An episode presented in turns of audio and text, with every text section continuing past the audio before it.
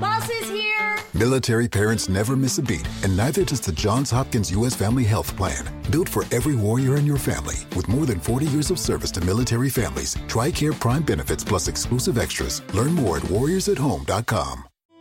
Your home is more than the sum of its parts, and creating a truly extraordinary space is about more than picking the perfect products. That's why the experts at Ferguson Bath, Kitchen, and Lighting Gallery are here to help you throughout the entire process to create a home that's as unique as you are. Bring your vision to us. Schedule your showroom consultation and see more from brands like Monogram at build.com/ferguson. Or dunque, parliamo di Mongolia, perché in questi giorni che sentiamo soltanto ed esclusivamente parlare di Ucraina, dopo un po' le cose cominciano a sfuggirci di mano. Io stesso che nelle mie storie Instagram ho praticamente totalizzato la, la mia attenzione su questo focus di argomento, ho deciso, vabbè, svincoliamoci un attimo e parliamo, oggi che è il 4 marzo 2022, di Mongolia. La Mongolia è un ponte tra Russia, che è insomma il protagonista di questi giorni, e la Cina, che è l'altro secondo protagonista, e non soltanto in senso geografico. Questo è il titolo del nostro episodio odierno. Dunque, signori miei, la Mongolia è una nazione poco conosciuta, perché generalmente si sa poco, anche geograficamente, di dove è collocata questa nazione, ve lo dico per semplicità, è collocata nel continente asiatico orientale. Quando uno pensa alla Mongolia pensa essenzialmente a Gengis Khan, ma non soltanto. La Mongolia, priva di ogni sbocco al mare, al nord delle, dei suoi confini confina con la Russia e al sud con la Cina. È così, in, in questo modo, esattamente in mezzo alle due grandi potenze, schiacciata come un sandwich. E i confini della Mongolia sono abbastanza simpatici, per così dire, perché per appena 40 km la Mongolia non confina con il limite più orientale del Kazakistan. Vi basterebbe prendere una mappa per rendervi conto della, della, della, della beffa, diciamo così. Il clima è molto freddo. I mongoli utilizzano l'espressione Zud, Z-U-D, per riferirsi all'inverno rigido, nevoso, con temperature che scendono anche sotto i meno 40 gradi, con una superficie caratterizzata dalle steppe montagnose nelle regioni settentrionali e dal deserto del Gobi in quelle meridionali, ragion per cui i terreni coltivabili sono molto limitati. Nella parte meridionale della, del paese si concentrano le attività di allevamento di cavalli, yak, che sono degli animali stranamente cornuti, cammelli, bovini, ovini e caprini. Nel nord invece prevale quello delle renne, che hanno comunque contribuito a rendere sempre più arido il territorio. Non per niente si definisce la Mongolia il paese delle steppe. In chilometri quadrati, giusto per avere un'idea, la nazione si estende per poco più di un milione e mezzo, che è pari a 5 volte l'Italia. Ma la popolazione è relativamente esigua, si parla di circa 3,2 milioni, poco meno della metà concentrata poi nella capitale Ulaanbaatar, mentre il cambiamento climatico e la perdita di terreni coltivabili e pastorali ha ulteriormente incentivato la migrazione verso le città, la densità abitativa è tra le più basse al mondo, si tratta di 2 abitanti per chilometro quadrato, mentre circa un terzo degli abitanti sono essenzialmente nomadi, una cosa che ha a che fare con la cultura mongola, altrimenti detti figli delle nuvole, perché si spostano in continuazione, è una cosa tradizionale, e vivono nelle grandi tende di feltro smontabili che sono chiamate con il nome di yurte. Questi popoli, questi insomma nomadi, sono famosi per la grande ospitalità e apertura ai visitatori e sono popoli che si dedicano per lo più all'allevamento o, sebbene comunque siano caratterizzati come nomadi, a un'agricoltura di sussistenza. La tradizione nomade della Mongolia affonda, come già vi accennavo, le sue radici nei secoli. Il primo nucleo di questo nomadismo fu costituito dalla tribù degli Xiongnu intorno al 200 a.C per difendersi dai quali i cinesi decisero di erigere la costruzione della Grande Muraglia. Nei secoli successivi, poi, la Mongolia fu sempre abitata da tribù nomadi, spesso in conflitto tra di loro. La popolazione della Mongolia attuale è comunque molto giovane, ha una media di 27 anni, ma i tassi di fecondità si sono negli ultimi anni notevolmente ridotti. Per esempio, nel 2019 abbiamo un tasso di fertilità di, di fecondità, scusate, di 2,87 per donna, specialmente questo dopo la fine del comunismo. Attualmente in Mongolia prevale l'etnia mongola, chiaramente, calca, definita così per lo più, ma non mancano gruppi minoritari come i kazaki, gli uzbeki e i tuvani, ma anche piccole minoranze cinesi, russe, coreane e pure statunitensi, sì, che professano in maggioranza il credo buddista tibetano, per quanto ovviamente esistano piccole minoranze cristiane e circa un terzo dei mongoli eh, si dichiari ateo. La lingua ufficiale nel paese è il mongolo, che è una lingua di origine altaica, un po' come il turco, ma non c'entra per nulla, ma esistono molti dialetti, specialmente nelle zone interne, mentre l'inglese si è diffuso molto, specialmente dopo la fine del socialismo, quando molti giovani hanno cominciato ad andare all'estero per studiare e lavorare. Giusto per nostra curiosità, due cose. Nelle scuole kazake del Kazakistan, il mongolo è il secondo idioma più studiato, prima del russo. E la lingua dei segni, utilizzata da molte persone sorde nel mondo, sembrerebbe che sia nata proprio in Mongolia. Comunque, il PIL pro capite, giusto per dare dati un po' di contesto che possono aiutarci a inquadrare meglio il paese, non è tra i più elevati al mondo, si tratta di poco meno di 14.000 dollari annui, dato che colloca il paese asiatico al 115 posto della classifica generale, Inoltre la Mongolia è stata segnata dal comunismo, la fine dello stesso regime comunista al potere sino alla fine degli anni Ottanta del secolo scorso ha segnato il passaggio ad un regime democratico e multipartitico. Il capo dello Stato, eletto direttamente dai cittadini in Mongolia, nomina il primo ministro, ma non i restanti membri dell'esecutivo, che devono comunque avere la fiducia del Parlamento, e può porre il veto sulle leggi in corso di approvazione dal Parlamento, il grande Hural di Stato. Gli è però precluso il potere di sciogliere l'Assemblea legislativa o bloccarne le decisioni se queste sono adottate a maggioranza dei due terzi. Piccole caratteristiche di politica mongola. Il personaggio storico indubbiamente più famoso è Temujin, meglio noto come Gengis Khan. Gengis Khan lo inquadriamo intorno al 1162-1227. Gengis Khan è stato fondatore nel 1206 dell'impero mongolo, spesso citato per la ferocia verso i nemici e per la magnanimità verso gli alleati. Sotto il suo regno, la Mongolia avviò l'invasione della Cina, sulla quale la dinastia Yuan, fondata dai suoi successori, in particolare Kublai Khan, noto per aver regnato durante il viaggio in Oriente di Marco Polo, avrebbe regnato dal 1279 al 1368. Furono proprio i successori di Gengis Khan a dare vita a un impero sterminato, che letteralmente lambiva i confini della Polonia a ovest e della Corea a est, andando dalla Siberia a nord, fino a giungere al Golfo dell'Oman e al Vietnam, arrivando a coprire oltre un quinto della superficie terrestre, con una popolazione di 100 milioni di persone. A rendere possibile un progetto politico di tale importanza furono alcuni punti di forza, come l'azione della cavalleria, l'organizzazione tribale e militare gerarchizzata e la garanzia della libertà dei commerci e di religione. Nel 1368 la dinastia Ming cinese mise fine alla dinastia Yuan, che rifugiatasi nel nord del paese si avviò ad una fase di lento ma inesorabile declino. Molte teorie sono state avanzate per spiegare la caduta di un impero così grande e così potente, compresi i cambiamenti climatici che è stata però vista come una tesi poco Your home is more than the sum of its parts, and creating a truly extraordinary space is about more than picking the perfect products.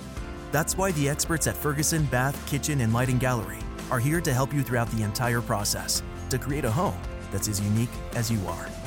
Bring your vision to us. Schedule your showroom consultation and see more from brands like Monogram at build.com/ferguson. convincente. La dinastia Yuan rimase sempre alla guida della Mongolia, ma una serie di conflitti interni indebolirono sempre di più il potere imperiale. Nel 1578 poi l'imperatore Altan Khan, dopo essersi incontrato con il Dalai Lama, si convertì al buddismo tibetano e questa cosa diede avvio alla diffusione dello stesso credo all'interno del paese. Poi, a partire dal XVII secolo, la Mongolia entrò sempre di più sotto l'influenza cinese, fino ad essere conquistata dalla dinastia Qing alla fine del Seicento, per restare in questa condizione quantomeno fino al crollo dell'impero. In effetti, pur restando formalmente sotto la sovranità cinese, la Mongolia conservò una larga autonomia e di fatto fu governata dai Khanati ereditari, che sono una sorta di signori feudali, eredi delle vecchie dinastie. Il paese Mongolia fu suddiviso in diverse signorie, tutte responsabili, a causa della corruzione e dell'usura, di un aumento generalizzato della povertà. Pur essendosi dichiarata indipendente poi dalla Cina dopo la fine dell'età imperiale nel 1911, la nuova Costituzione repubblicana classificava la Mongolia come una provincia e nel 1919 il paese venne occupato dalle truppe cinesi. Queste ultime furono cacciate grazie all'aiuto determinante dei russo-sovietici e la nazione, la Mongolia, divenne effettivamente sovrana nel luglio del 1921 per passare direttamente sotto l'influenza della neonata Unione Sovietica, che ne riorganizzò anche l'apparato militare. Le milizie comuniste mongole erano capitanate da un tale Damodni Sukbatar, scusate la, la, pronuncia terrificante, che era soprannominato il Lenin mongolo, che avvierà questo Damidni il nuovo corso verso il socialismo. Però mh, mm, sarebbe morto un po' anche come, come Lenin poco dopo la presa eh, dell'avvento del potere nel 1923. Fu proprio questo Lenin mongolo a deporre il signore della guerra russa di origine tedesca, il barone Roman von Ungern-Sternberg, che si era autoproclamato dittatore della Mongolia dopo essersi messo alla testa delle armate bianche zariste. Fu sempre Sukbatar a intessere i primissimi rapporti stabili con la nuova Russia, quella comunista. Nel 24 fu poi proclamata la Repubblica Popolare Mongola, dichiaratamente di stampo sovietico, e andò a istituzionalizzare così di fatto l'alleanza con Mosca. I sovietici presentarono l'alleanza come un mezzo per difendere l'indipendenza della nazione dalla Cina, mentre il Partito Rivoluzionario del Popolo Mongolo, fondato dallo stesso Sukbatar, divenne l'unica forza politica legalmente ammessa in Mongolia, acquisendo un ruolo guida analogo a quello eh, del Partito Comunista Sovietico eh, in Russia. L'alleanza con Mosca per la Mongolia rimarrà un caposaldo della sua politica estera, questo fino al 1990, e sarà proprio grazie al sostegno dei russi, nel corso anche della stessa conferenza di Yalta, al termine della guerra, che la Mongolia otterrà il definitivo riconoscimento internazionale al termine del conflitto. Già nel 28, sulla scia degli analoghi provvedimenti adottati eh, da Stalin, la Mongolia socialista, guidata con pugno di ferro da un altro uomo dal nome impronunciabile, un certo Horlogin Koibalsan, approvò la collettivizzazione dell'agricoltura e anche dell'allevamento, avviando in questo modo una campagna antibuddista antireligiosa che portò alla distruzione di quasi tutti i monasteri e alla repressione anche fisica dello stesso clero, come degli altri oppositori politici del regime, a cominciare dai proprietari terrieri. Nulla di nuovo sul fronte occidentale. Si trattò di un'autentica strage di Stato, se si pensa che circa un terzo degli abitanti eh, della Mongolia erano monaci buddisti e che nel paese esistevano oltre 700 luoghi di culto.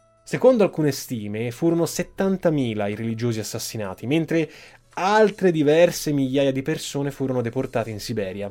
Koibalsan, soprannominato lo Stalin mongolo, perché chiaramente non ci facciamo mancare il Lenin mongolo, ma pure lo Stalin, manterrà saldamente le leve del potere fino alla morte, con una politica interna ed estera totalmente allineata con Mosca.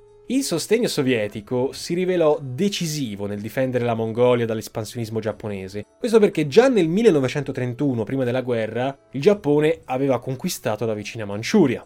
Truppe mongole combatterono inoltre a fianco dei sovietici durante lo stesso conflitto mondiale, pensiamo in particolare al fronte della Mongolia interna, che forse Koibalsan avrebbe voluto annettersi visto che era una regione della Cina settentrionale, cosa che però dovette desistere dal fare perché non ci fu il, il preventivato sostegno di Mosca. Un referendum sull'indipendenza nazionale venne celebrato subito dopo la fine della guerra, si parla dell'ottobre 45. Ecco, secondo i dati ufficiali, il 100% degli abitanti si espresse a favore di questa indipendenza. Quando fu proclamata la Repubblica Popolare Cinese nell'ottobre del 49, Ulaanbaatar, quindi la Mongolia, e Pechino, la Cina, si riconobbero reciprocamente come entità indipendenti. Your home is more than the sum of its parts. And creating a truly extraordinary space is about more than picking the perfect products. That's why the experts at Ferguson Bath, Kitchen, and Lighting Gallery are here to help you throughout the entire process to create a home that's as unique as you are. Bring your vision to us. Schedule your showroom consultation and see more from brands like Monogram at build.com/ferguson.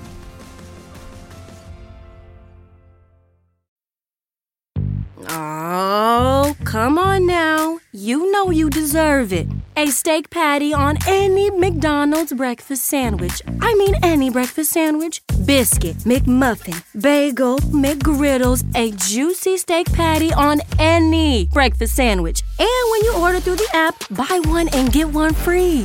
Now go get them. Valid for product of equal or lesser value. Limited time only at participating McDonald's. Valid one time per day. Excludes $1, $2, $3 menu. Boss is here!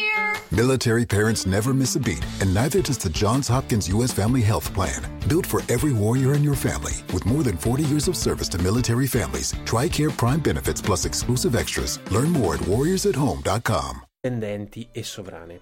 Nel 52 addirittura sale al potere un nuovo leader, Yumanjin Tsedenbal, il quale, sulla falsa riga della destalinizzazione in Unione Sovietica, avviò un processo politico di condanna del culto della personalità del vecchio dittatore Koibalsan. Una sorta di, come dire, Khrushchev mongolo, se proprio vogliamo fare questi parallelismi un po' strampalati. Ad ogni modo, la stretta alleanza con l'Unione Sovietica, confermata dopo i dissidi tra Mosca e Pechino degli anni 50 e la rottura di fine decennio, non venne mai meno durante la, l'intera guerra fredda, tanto che decine di migliaia di soldati di Mosca finirono per presidiare il territorio mongolo fino alla fine degli anni Ottanta. Al contrario, i rapporti con Pechino furono sempre piuttosto timidi, furono freddi, tanto che Nell'83 eh, la Mongolia espulse circa 1700 cinesi dal proprio territorio, accusati di preferire uno stile di vita ozioso, parassitario, invece che impegnarsi seriamente nelle fattorie statali. Nell'84 Zedenbal, il nostro Khrushchev sovietico, dovette lasciare poi il potere a causa di gravi problemi di salute e venne poi sostituito nella leadership da un certo Yambin Batmonk, che venne soprannominato, e purtroppo ci sono sempre questi parallelismi, il Gorbaciov mongolo. Manca il Brezhnev mongolo, ma ci, siamo lì insomma. Abbiamo ormai compreso che la storia politica e della leadership della Mongolia comunista seguiva fedelmente il corso di quella sovietica, da bravo cagnolino. L'avvio della perestroika e della glasnost in Unione Sovietica, vi ricordo il video che ho fatto al riguardo, rappresentò un momento di svolta enorme per Ulaanbaatar. Per la cronaca ricordiamo che l'abbattimento del consistente debito con l'estero è avvenuto soltanto nel 2004, si trattava di un pagamento di 250 milioni di dollari, somma liquidata dalla Russia a titolo di risarcimento per il periodo di dominazione sovietica.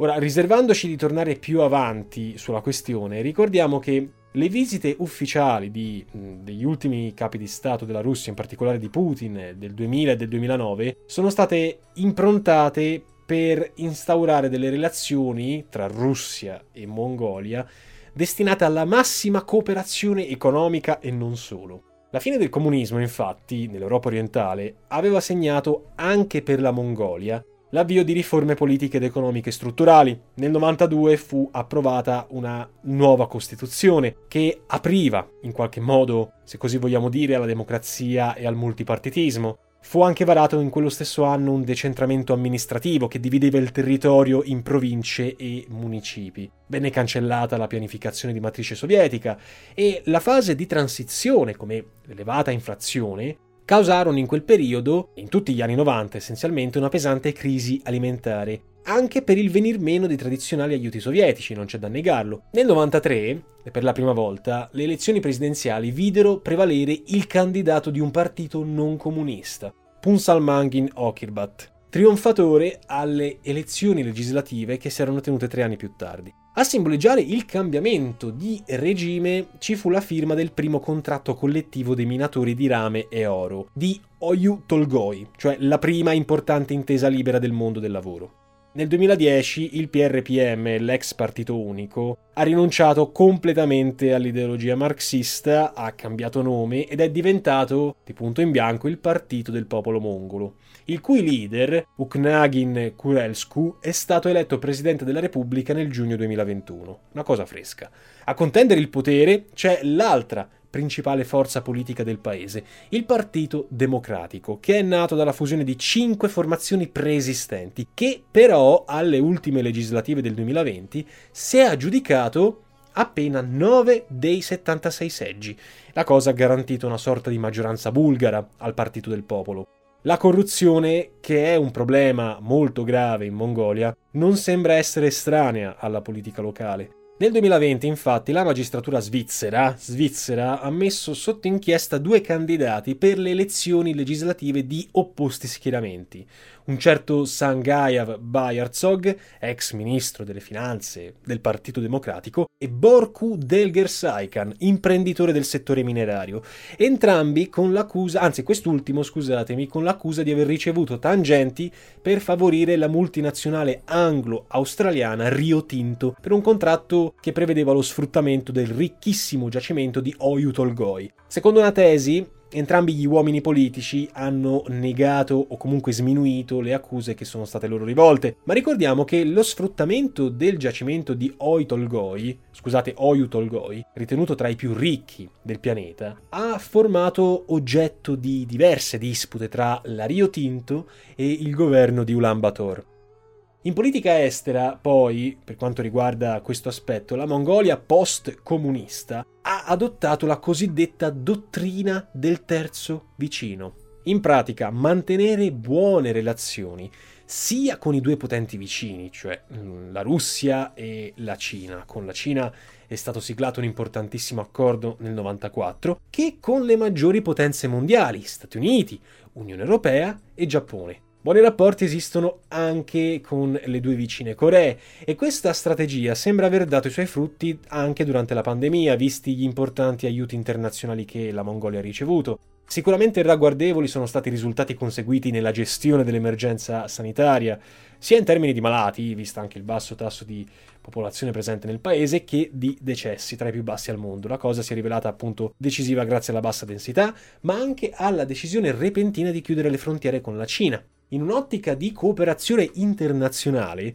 la Mongolia ha poi preso parte con i propri militari a molte missioni, chiamiamole così, di pace sotto l'egida dell'ONU, come in Kosovo, Afghanistan, Iraq, Sierra Leone e Chad, e nel 2004 è stata affiliata all'Ocse come partner. Non fa invece parte di organizzazioni di sicurezza collettiva come la conferenza di Shanghai, a guida cinese, o il CS Teofilo russo.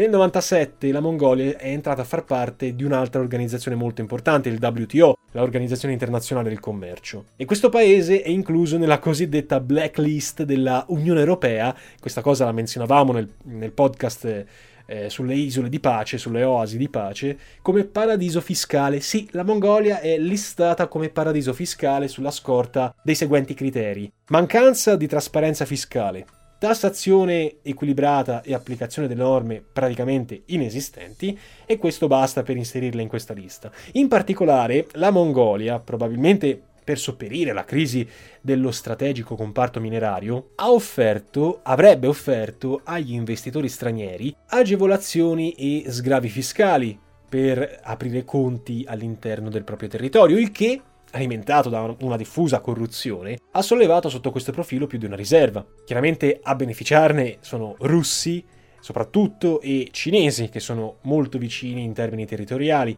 Come sappiamo la Mongolia non ha sbocchi sul mare, la Bolivia può sentire il dolore della Mongolia, eppure esistono nel mondo centinaia di navi battenti bandiera del paese asiatico, che spesso sono state utilizzate come escamotage per assicurarsi risparmi fiscali e contenimento dei costi della sicurezza, come per aggirare embargo o sanzioni. Questo è il caso della Corea del Nord. L'Italia evitando poi la trafila di questioni di evasione fiscale, intrattiene importanti relazioni diplomatiche e commerciali con la Mongolia, per il tramite delle ambasciate, per il tramite della Camera di Commercio Italo-Mongola con sede a Roma, per il tramite di cooperazioni significative nei settori tessili, specialmente dell'alta moda, delle terre rare e dei prodotti agricoli. Uno dei maggiori problemi che però affliggono eh, la capitale Ulaanbaatar, che è la zona, ricordiamolo, maggiormente abitata del paese, è l'inquinamento atmosferico, specialmente durante il rigido inverno a causa degli impianti di riscaldamento.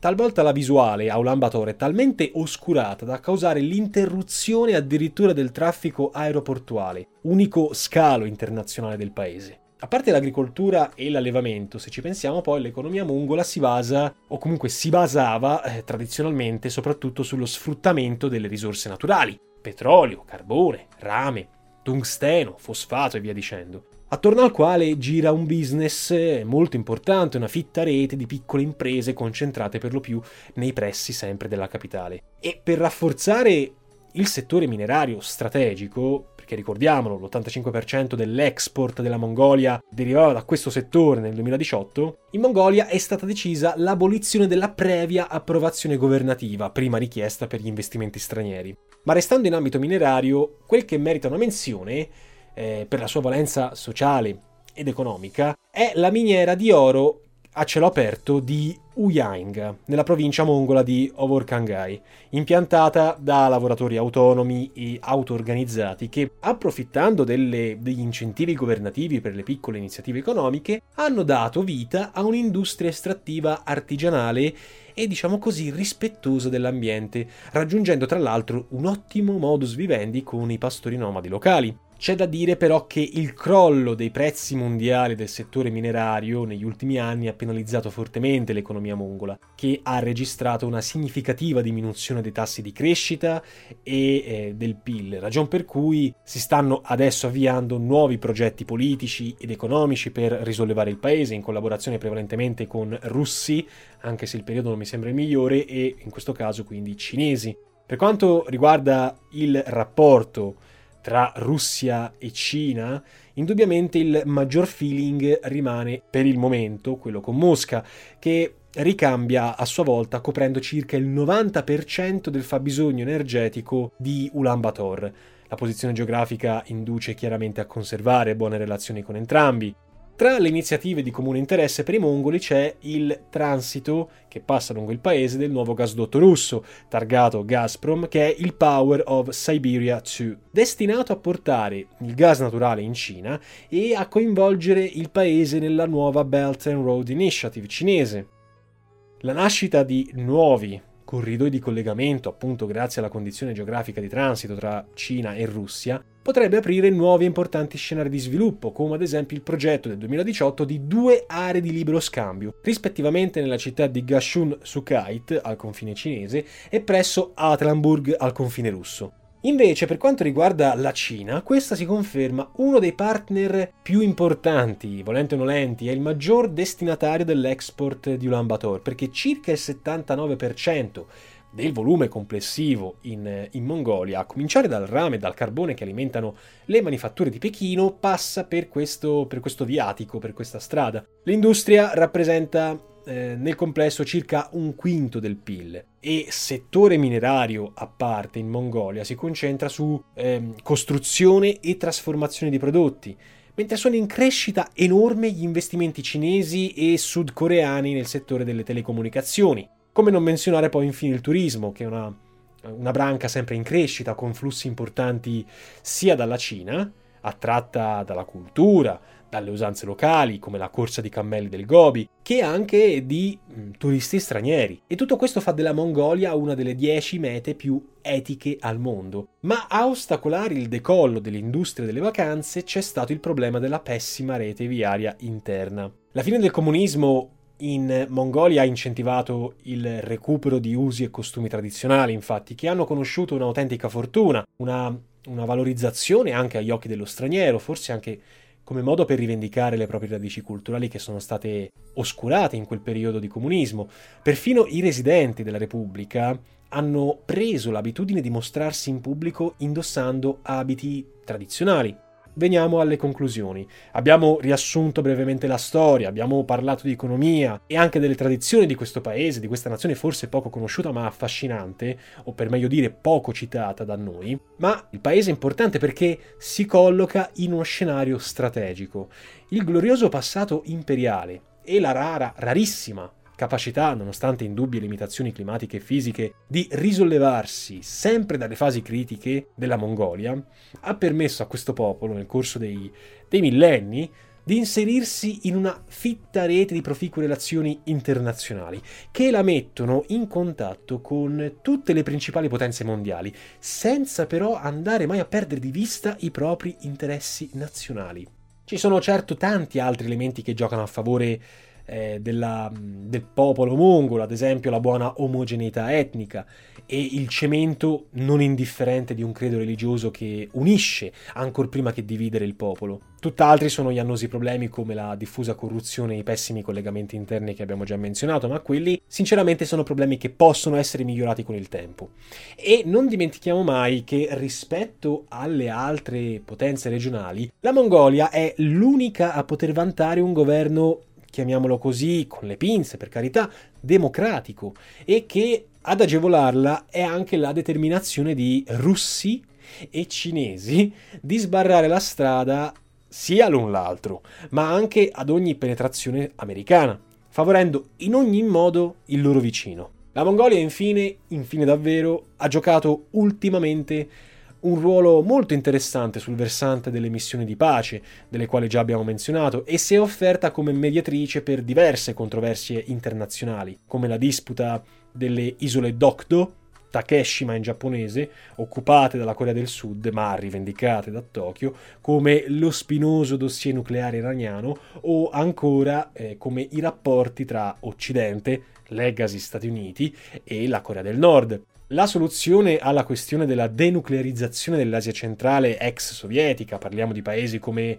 Uzbekistan, Kazakistan, senza dimenticare l'Ucraina, venne trovata con la costituzione di una nuclear free zone regionale nel 2009, denominata la Central Asia Nuclear Weapon Free Zone, il cui primo promotore fu davvero proprio la Mongolia iniziativa subito sostenuta e fatta propria anche da Uzbekistan e Kazakistan, con l'obiettivo, quello era, di mettere in sicurezza la regione, specie dopo che il Pakistan era diventato a sua volta potenza nucleare, e guadagnare credibilità agli occhi delle maggiori potenze per beneficiare di finanziamenti e investimenti. Una conferma, insomma, ulteriore del peso che può rivestire una nazione ancora troppo trascurata dai nostri mezzi di comunicazione e informazione.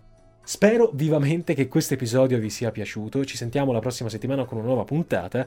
Nel frattempo questo weekend pubblichiamo un nuovo episodio, un nuovo video sul canale YouTube e per Aspera ad Astra. Grazie a tutti per l'attenzione. Constant Contact's marketing tools and technology make it easier than ever to drive big results for your small business. From list growth and email to SMS and social media, it's all powered by advanced automation and AI capabilities that help you grow your business more effectively. Plus, we've got the reporting you need to see what's working and what's not, so you can adjust along the way. Constant Contact is the digital marketing solution you need to keep up, excel, and grow. Try it for free today at constantcontact.com.